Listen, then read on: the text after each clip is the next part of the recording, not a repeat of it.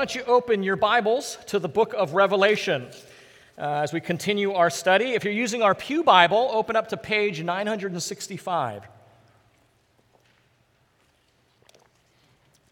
Now, I know um, that it's rude to read other people's mail, uh, but that is exactly what we're going to do for the next seven weeks. We are going to read these seven letters that were written to the seven churches in Revelation chapter 2 and 3. And the reason we're going to read these letters and study them is not simply because they're in the book of Revelation, uh, and not just because they had something to say to the original churches, but because they have something still to say to us, the modern church. So this morning, I want to do two things. I have two objectives this morning. First one is to explain to you the role or how Revelation chapter 2 and chapter 3, the significance of the seven letters to the seven churches in Revelation, fit in the larger concept of the entire book of Revelation, because I think they're very significant for how you understand the entire book. Secondly, I want to unpack the first message, which is to the, the first letter, which is to the church at Ephesus. So I want to begin this morning by reading the letter to the church at Ephesus. And as I do, I want you to listen for five things that all these letters share in common. In other words, so this morning we're studying the church, the letter to the Ephesus. Next week it's Smyrna. The week after that it's going to be Pergamum, then Thyatira, then Sardis, then Philadelphia, and finally Laodicea. And all seven letters share the same exact structure. And so the reason I'm telling them to you now is so that as I read the letter to Ephesus, you'll be able to, to mark those. And as we continue in our series, you'll see that every letter follows the same pattern. So, what are those things? Number one, every letter begins with Jesus taking a title from his from chapter 1 remember we, when john talked about and described what jesus looked like every letter to the churches begins with jesus dipping into part of the description of who he was in chapter 1 Secondly, Jesus says, I know to each and every church. And when he says, I know, what he does is then introduces a diagnosis of that church's condition, whether positive or negative. Thirdly, Jesus, based on that diagnosis of how the church is doing, will offer either comfort and or give commands of what repentance and faith is going to look like for them. Fourthly, all the churches will be commanded to hear all the letters, right? And there, that common refrain, you'll see it He who has an ear, let him hear. As a matter of fact, that happens, as I said, to every church. So in chapter 2, verse 7, then again in verse 11, then again in verse 17, verse 29, chapter 3, verse 6, chapter 3, verse 13, and verse 22. To every church, he says, if you have an ear, hear what I'm saying. And then finally, oops, sorry, finally, Every letter ends with a blessing that promises to the one that overcomes, and the promise or blessing is directly tied into a promise and blessing that we find at the very end of the book of Revelation, chapters 19 to 22. So each of these letters follows this five part structure. I'll unpack that in a little bit and show you the significance, of it again soon with a visual diagram, but I just want to put that on your radar as I read the letter to Ephesus. So let's do that right now. Revelation chapter 2, starting in verse 1 to verse 7. To the church in Ephesus. To the angel of the church in Ephesus, write the words of him who holds the seven stars in his right hand, who walks among the seven golden lampstands. I know your works your toil and your patient endurance, and how you cannot bear with those who are evil, but have tested those who call themselves apostles and are not, and found them to be false. I know you are enduring patiently and bearing up for my name's sake, and you have not grown weary. But I have this against you that you have abandoned the love you had at first.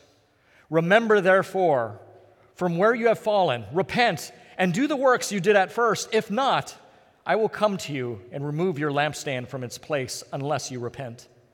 Yet this you have you hate the works of the Nicolaitans, which I also hate. Verse 7 He who has an ear, let him hear what the Spirit says to the churches. To the one who conquers, I will grant to eat of the tree of life, which is in the paradise of God. So we will study these seven letters to these seven churches in Revelation for the next several weeks. And while each church is an actual church, with its own unique historical, cultural, social situation, they still speak to the modern church because all the issues they face, the church will face universally throughout her life.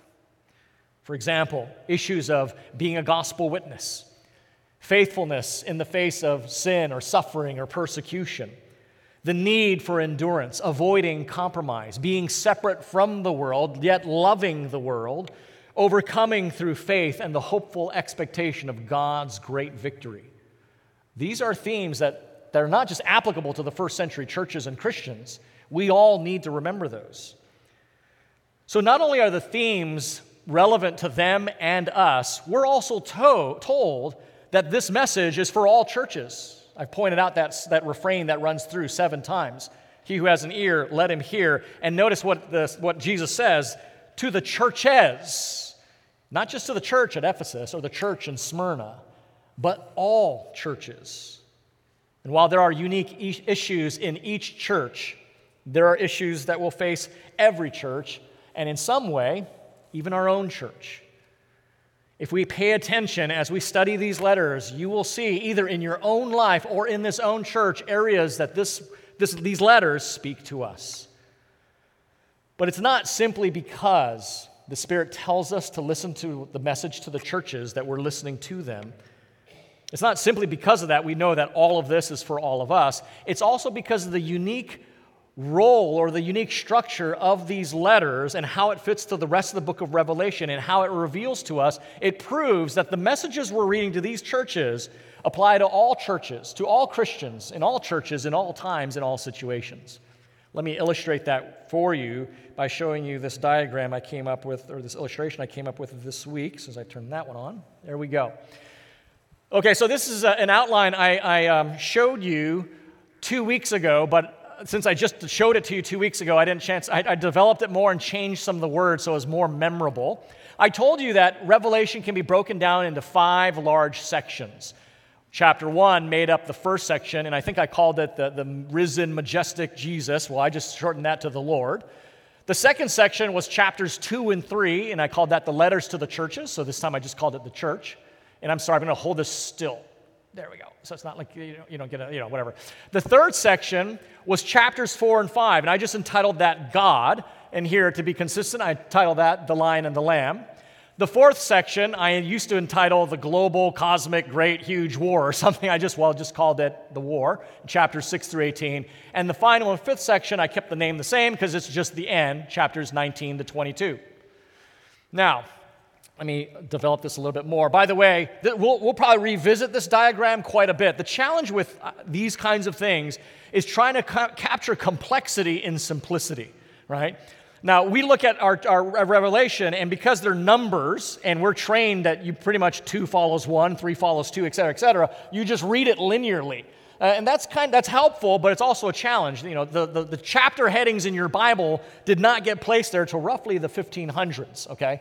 So um, just because chapter 2 follows chapter 3 in your Bible, it doesn't mean the events are following in a linear fashion, right? As a matter of fact, if you remember our series, The Book of the Twelve, when I talked about the Hebrew prophets and how they thought the Eastern mindset, it's very different than us Westerners. I'll get to that in a little bit.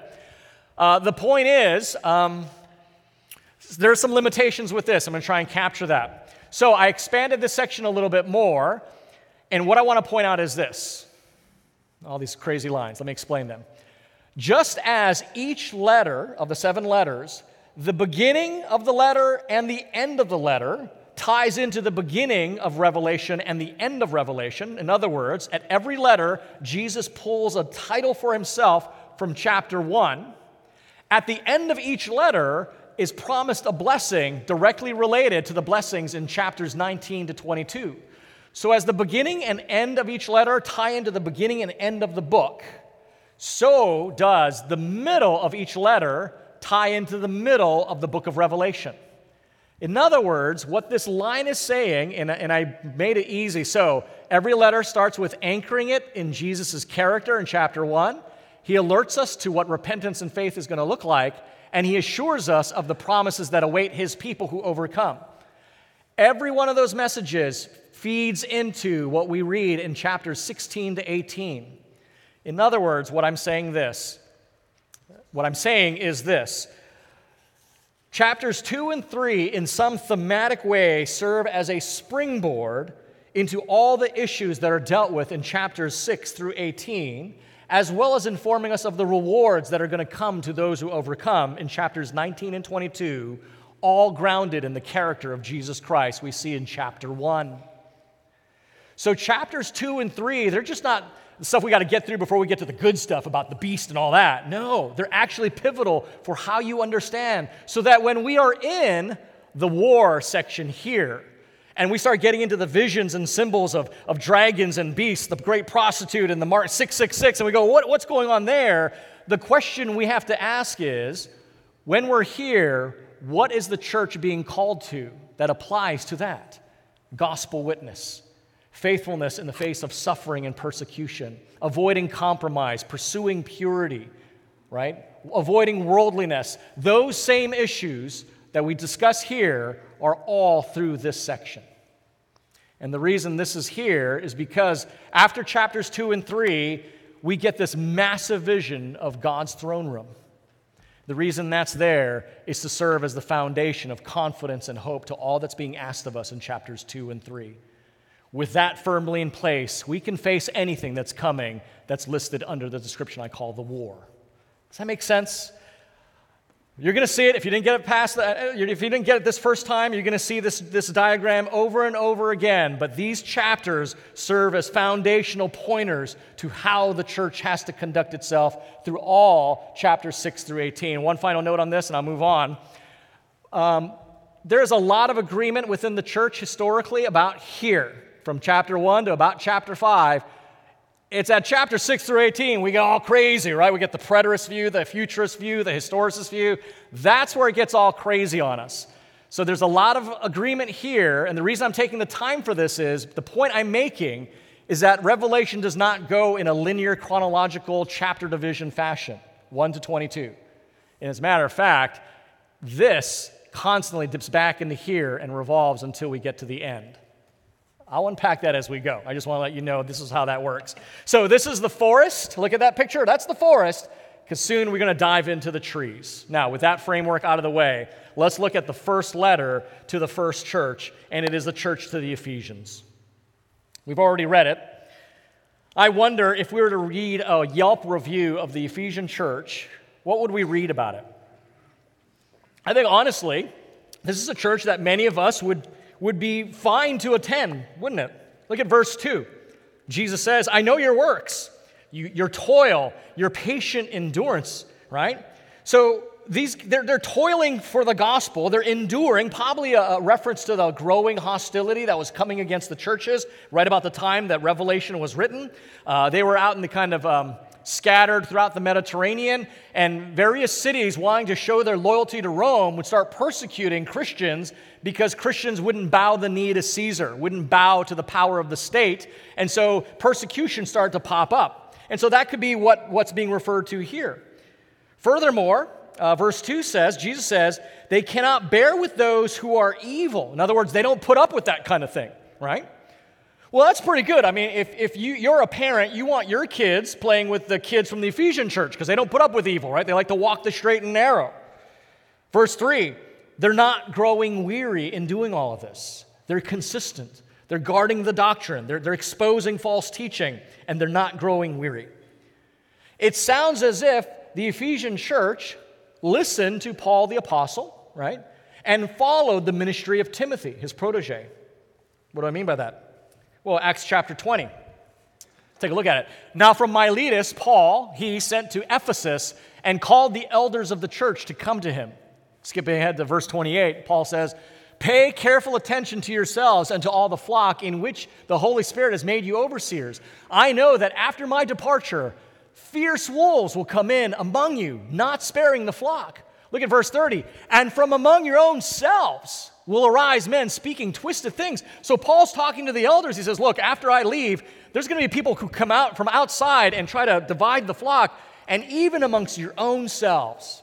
Could be a reference to even amongst the elders. Some of you are going to go off and teach twisted things to draw away the disciples after them. Therefore, be alert.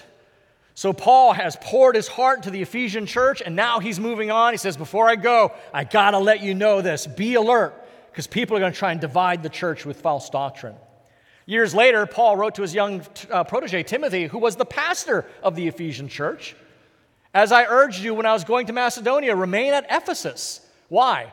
So that you may charge certain persons not to teach any different doctrine. Same theme coming through that. Later on in P- Timothy's uh, ministry, and their talk will spread like gangrene. And, and Paul calls them out by name. Among them are Hymenaeus and Philetus, who have swerved from the truth. Let everyone who names the name of the Lord depart from iniquity. So it seems like the church at Ephesus had taken this seriously. They're commended for it by Jesus here in Revelation 2. Even in the second century, we have some literature from Ignatius, the church father, says the church at Ephesus was known for their orthodoxy. The church at Ephesus was known for their Christian living. They were well behaved. They walked the straight and narrow. They endured hostility. They endured being misunderstood by the population around them. Well, if you're a Christian, that sounds like a five star review, right? Hey, good church. I'm going to go visit that one this weekend. Till you get to verse 4. I have this against you. You have abandoned the love you had at first. Wait, what? Wait, this is a church that's commended? How can this be? They, they loved the truth, they guarded doctrine, they rooted out the false apostles. How, how can this be the accusation against them? Apparently, Loving doctrine is not the same as loving God, is it? At least, it's not loving God the way God wants to be loved, right? And that's very important. You married people know very much. You may say you love your spouse, but if your spouse does not feel loved, you ain't loving your spouse, right? And loving doctrine alone wasn't enough for God to feel loved. Of course, this shouldn't come as a surprise. After all, the Pharisees loved doctrine too, didn't they? So it's not just doctrine, and Paul knew that. Paul knew it's not just what you know, it's how is it shown in your life? Is there transformation? Are you living differently? This is why he wrote, I put it in the NIV because I like the way the NIV brings it out. Watch your life and doctrine closely. Not just one or the other, you got to have both. Persevere in them because if you do, you will save both yourself and your hearers. Friends, you need both. If you have doctrine, but your lifestyle is not changed by that doctrine, then you don't understand that doctrine. If, on the other hand, if you have a Christian lifestyle, but it's not being informed by doctrine, then, then you're not really bearing witness to the Christian reality, right? If you're just living how you are, but it's not informed by what Scripture teaches, then you can't put forth what Christianity is all about. Christian truth doesn't just inform, it transforms. It's important to recognize. Christian truth doesn't just inform, it transforms. In the Ephesians, they may have loved doctrine, and they did guard it. We see that. They're commended for that. But apparently, they didn't love it enough to give it away.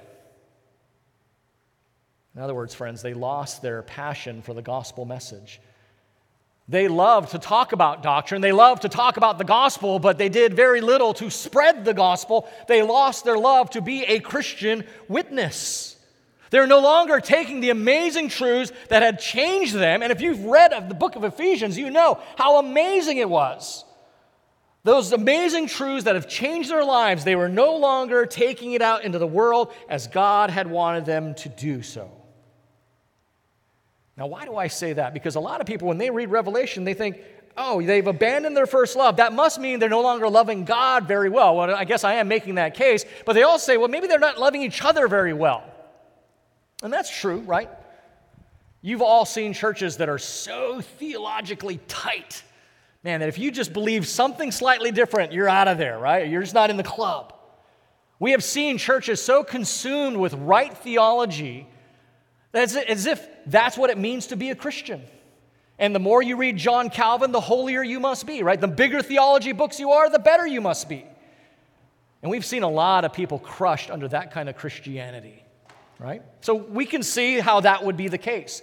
This church, so knowledgeable, but they've lost their love. They've lost their love for one another. But I don't think that's what's going on. I think the reason Jesus is grieved over them, what he has against them, is they're no longer loving the world by being his witness to the world. Now, why do I say that? Well, remember what I said that each letter, Jesus introduces himself with a certain characteristic that was mentioned in chapter 1? What's the characteristic he mentions of himself at the beginning of this letter to the, to the Ephesian church? Look at chapter 2, verse 1, at the very end of it. He holds the seven stars in his right hand, who walks among the seven golden lampstands. Remember in chapter 1, verse 13, when John turns around to see who's speaking to him, and he sees Christ, and he's described as the one who walks amongst the, the seven golden lampstands. It's interesting that every time Jesus refers to a church, he talks about a characteristic from chapter 1 that's unique to the problem that that church is facing. He doesn't use these willy nilly, he doesn't repeat them with the other churches. And to the Ephesians, he says, I'm the one who walks amongst the lampstands. The point of a lampstand is to offer light, the point of a lampstand is to guide people. We first see this coming up in Exodus. I think it's chapter 25 when Moses builds the tabernacle by God's instruction, and there's a lampstand seated right there predominantly for all to see. And the idea, Exodus is saying, is that the light was representative of the very presence of God. You see, it was a wonderful metaphor to the people of God as a reminder of what they were supposed to be doing and their role to the outside world to be a witness, a display of God's glory. We talked about this so that the world would look upon them and say, There's something different about them that's attractive. I want that. And this is taught in the New Testament as well. Luke chapter 8, Jesus says something very similar. No one, after lighting a lamp, covers it with a jar or puts it under a bed, he says, but puts it on a stand so that those who enter may see the light. You see, apparently the Ephesian church was doing great at guarding the gospel. They were just failing at spreading the gospel. Well, the natural question then becomes then, then how do you associate, um, how do you tie in a lack of sharing the gospel with a lack of love? That's an honest question. Because the argument being put forth is they have lost their love, evidenced by the fact that they no longer share the gospel. How do we make that connection? Because Jesus does it for us in Matthew 15, 18. He says, Whatever comes out of the mouth does so because it's already in the heart. That's true, isn't it? The mouth speaks what's already in the heart. I mean, this is a basic principle, right? Uh, it's a principle of life. We share what we love, don't we? I mean, if I find a new snack or restaurant I love, man, I'm telling my friends about it. I'm bragging about it. I'm a born evangelist for those kinds of things. If I find a new hobby, I want everyone else to do it. And this is why sports fans love other sports fans, right? They talk about the stats and who played what and how the teams are doing. It's why car enthusiasts gather in parking lots with other car enthusiasts and share that. It's why, it's why concerts are so fun. When we enjoy something and meet other people who enjoy it, we love that even more and want other people in on it. It's a natural reality. We share what we love, and the Ephesians' love for Christ seemed to have grown cold, and their witness disappeared. I want you to turn to Matthew 24. Keep your finger in Revelation, but let's go to Matthew 24 because I think there's a link we see in what Jesus is saying in Matthew 24, first book of the New Testament. Coincidentally, Matthew 24, Jesus is talking about what we can expect at the end of all things, which is kind of what Revelation is about. And I want you to see the link between love growing cold and the gospel, the, the proclamation of the gospel. I'm going to I'm going to back it up to verse 9 so you have some context. Jesus is saying, Then they will deliver you up to tribulation and put you to death and you will be hated by all nations for my name's sake. And then many will fall away and betray one another and hate one another, and many false prophets will arise and lead many astray. Verse 12. And because of lawlessness, because lawlessness will increase, the love of many will grow cold. So, what Jesus is saying here up to this point is look, tribulation, theological confusion, people claiming to be Christ, being mis- uh, misled, and, and the lawlessness that it creates, people's hearts are going to grow cold. The love is just going to grow cold right? Because of all this confusion. Verse 13 But the one who endures is the same concept we see in Revelation overcome, conquer. The one who endures to the end will be saved. And here's, notice this inferred connection. And this gospel of the kingdom will be proclaimed throughout the whole world as a testimony to all nations, and then the end will come. So people's love is going to grow cold, but Jesus says, But the one who endures to the end, this gospel is going to get proclaimed to all the nations of the world. And so there is a link being made there between our passions and the spread of the gospel. Your love grows cold, you tend not to share it. There's a direct correlation, friends, between our love of Christ and the overflow into our lives. It is there. I remember I had a friend. Did I ever tell about Mike Woods? I've shared my Mike Woods story. No? Okay, so I'm going to share Mike Woods real quick. Uh, Mike was a friend of mine. He got saved at 20, and before he got saved, he, was a, he had his own business, making lots of money. He was a very entrepreneurial young man. At 19, 20, he owned a couple motorcycles, a couple of cars. Handsome guy, had it all. You know, he was a, he was a, a Portuguese, Italian, so just a handsome guy. All those things. Had a, a detailing business in Hawaii Kai, the richest part of the island. So his clientele, Lamborghinis, Ferraris, Porsches, the whole bit. Well, he became a Christian. And the Lord opened his eyes and he got radically saved. He saw the vanity and the emptiness of his entire life, of all that he was doing. So he sold all his motorcycles, got rid of his cars, and he bought like a 84 Chevette or something like that. I mean, talk about a flip side, but he drives around in a Chevette. And then he got rid of all of his clothes because he associated that with his vanity. And he went out and bought, and I am not exaggerating, you know, you embellish stories, I'm not doing that at all all he had was seven pairs of fluorescent Dayglow Converse high tops, seven pairs of fluorescent Dayglow Bermuda shorts, seven pairs of Dayglow t shirts and tank tops that all said, so 14, uh, seven tank tops, seven t shirts, that all said, Jesus, no compromise. And that's all he wore all the time. If he was an action figure, that would be him. That, that was it. And, and, and Mike, with his business, he was so on fire. What he would do is he'd get Bible tracts and put them in all the cup holders. He would put them in the glove compartment. He put them in the visors. He put them everywhere in these Lamborghinis and Ferraris. And then he would reprogram every station to the Christian station in town. and it was so hilarious to see these, you know, they're like, Mike, we really love you we're glad this is happening to you, but please don't reprogram all 16 of my channels. I, I don't need to listen to that, you know? What was going on?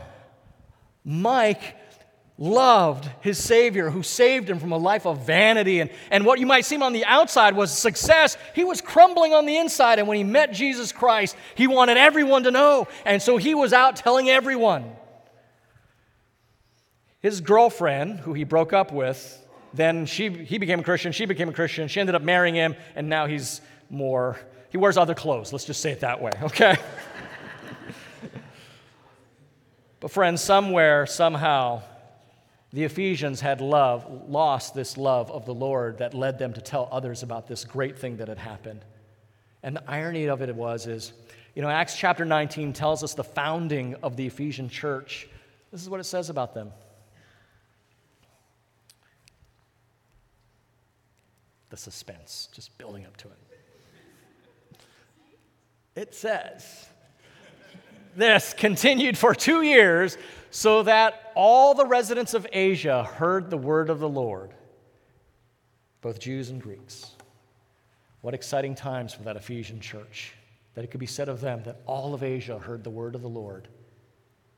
Apparently, that was no more. Friends, Zechariah 4 reminded us that Israel had once become a lampstand to the peoples of the world. That's what, that's what that image there is in Zechariah 4 that Mel read to us that they were an image, uh, that they were the light to the world. But because of their disobedience, we learn from the prophetic literature that lampstand was taken from Israel and given to Christ, Isaiah tells us, and to the church, the new and true Israel, to be that representative. But yet again, here is another church that's failing in that very endeavor, and Jesus says, I will come and take your lampstand too. Does that mean the church would be obliterated? Probably not. But we all know you can have a, a church and a preacher that draws a crowd, but that doesn't mean that the love of Christ is there. He says, Repent, come back to that first love. Friends, love is essential to our Christian witness. Love is what fuels our witness. Biblical love is what gives us our witness. And, and when I say biblical love, I want to contrast that with our contemporary culture's notions of what love is, which isn't love at all. It's either self indulgence, sinful self indulgence, oftentimes, or sentimentality, or, or just niceness. Christian love is not being nice, right? That nice is such a milk sauce word. You know what nice actually means, don't you? Um, pleasant, agreeable. That's a word we use when we actually don't want to say anything bad, nor do we have anything good to say, but it splits the difference. Like you're nice to your postman, you're nice to the Starbucks coffee barista, right? But it's not a word that describes us. Let me just prove it to you, right? About you might say, no, nice is a good thing. If, if you love your woman and you share your love with her and say, I love you, and she responds by saying, oh, that's nice, you know it's not nice, right? There's a difference. Love, friends, is fierce. Love has teeth. Love endures all things, believes all things, hopes all things. Love doesn't rejoice in error. Love holds on to the truth. It's got a ferociousness to it, a fierceness to it that nice does not capture. God is not nice. That's milk sauce. God is love. And that's a fierceness to it. I guess I got marriage ideas on my mind. Wives, you don't want a nice husband. You want a husband that loves any day. But here's the problem. As I describe that, we, we, we can't generate that. We, we, we can understand why the Ephesians lost it. We can understand why we lose it. Because it takes deliberate intentionality and it's more than that, it takes the Spirit of God, which is, by the way, Zechariah 4, what's going on there. God is showing Zechariah a vision of the impossible, that he's doing a work that, that no one can deny, but it can't be by their might or by their power. It's going to only happen by this Spirit. In the same way, we can only love when we have the Spirit of God in us. And so, as John is bringing in these metaphors of lamps and seven spirits, the idea is the lampstands, the church, the lamps are the Spirit, and they have lost the Spirit. They're not witnessing to the world anymore, and I'm going to take the lampstand away from you. I'll bring it to somebody else who will be my example. We cannot love unless we are dependent upon the Spirit of God and asking Him. Friends, when was the last time you recognized you don't love God like you should? And you don't love others like you should. Are you confronted with that? Do you feel that? I do.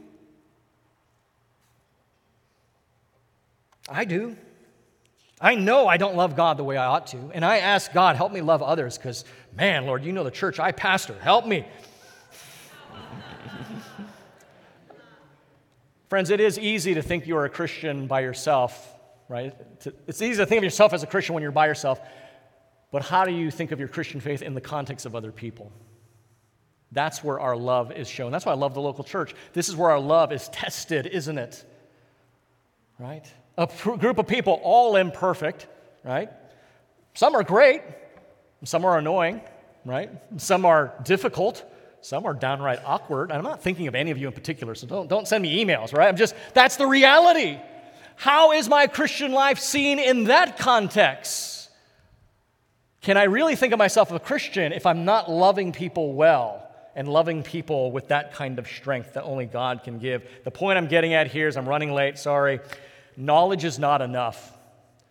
You can have a head full of smarts and a heart made of stone just as easily as anyone else. We need that love of Christ. We need the dependency on the Holy Spirit. And friends, as I said, that's can people tell that you are a disciple by the way you love others? Other Christians, even non Christians, can they tell? Maybe you don't know how. Well, then, brother, brother and sister, I'm just so grateful that you're in a local church because maybe you can learn. You can join one of our disciple makers class when it gets started again and gain instruction. You can go out to the spectrum with our young, uh, young adults in Aletheia and go street witnessing and gain experience. You, you can go out with Tristan and Jackie and, and give out home backpacks to the homeless and gain perspective. From just being in a local church, you can gain instruction, gain experience, gain perspective to start warming your heart to the things that matter. And, and if you can't witness with your words, maybe you can witness with your works. You, you can work with uh, Steve Smeltzer. Steve, are you in here? Why do I always say that? They're never here. These people do to come to this church. You can work with Steve. Um, he's going up to the Paradise, remember the Paradise Fires, to rebuild people's homes as a witness of Jesus Christ. You can do that. Friends, you don't have to be the best at it. I mean, you might even be bad at it, but, but get at it, whatever it is. Because, friends, as the world grows darker, here's the good news even a faint light shines brightly. So you don't have to be the best at it. Love covers a multitude of awkward moments, right? If you love people, there's just about any, you, you, there's anything, you can't do anything. I mean, if you love someone, that covers up a lot of awkwardness. I'm sure when they went out handing out backpacks, the thing that matters is you love these people. And when they got that, they, they don't need to know anything else. We're part of a local church. We can learn that together. Yes, we have to guard the gospel, but we have to spread it as well. And I recognize, friends, it's increasingly clear the world does not want the church. But as I read scripture, it becomes even more clear that's why the world needs the church. We need to be the lampstands. I got to conclude. Verse 7. The Spirit says, Jesus says, He who has an ear, let him hear what the Spirit says to the churches. To the one who conquers, I will grant to eat of the tree of life, which is in the paradise of God. We are being invited into the very presence of God. Right? We are being invited to enjoy the very thing we're tasked to do here, to be a light to the presence of God. Right? And, and, and, the reality is, we actually have it. Emmanuel, God is with us. Our mere job is to give it away. He who has an ear, let him hear. Let me make this very applicable. Please, friends, this week, ask the Lord are you loving him the way he wants to be loved? Or are you just loving him the way you think he wants to be loved? Because what he's going to tell you is if you love me, love others. If you can't love other people, then you cannot love me. If you cannot love other people whom you see, you cannot love me who you do not see. And by the way, I've said this before loving Jesus is easy, loving me is the hard part, right? You'd be crazy not to love Jesus. Can you love his people? Ask this week in prayer, Lord, am I loving you the way you want me to love you? And ask him to help you love others well, help him to love others better, so that he will grant to you to eat of the tree of life. Let's pray. Thanks for listening to this message from Christ Community Church of Laguna Hills. For more information and resources from Christ Community, visit us at www.ccclh.org.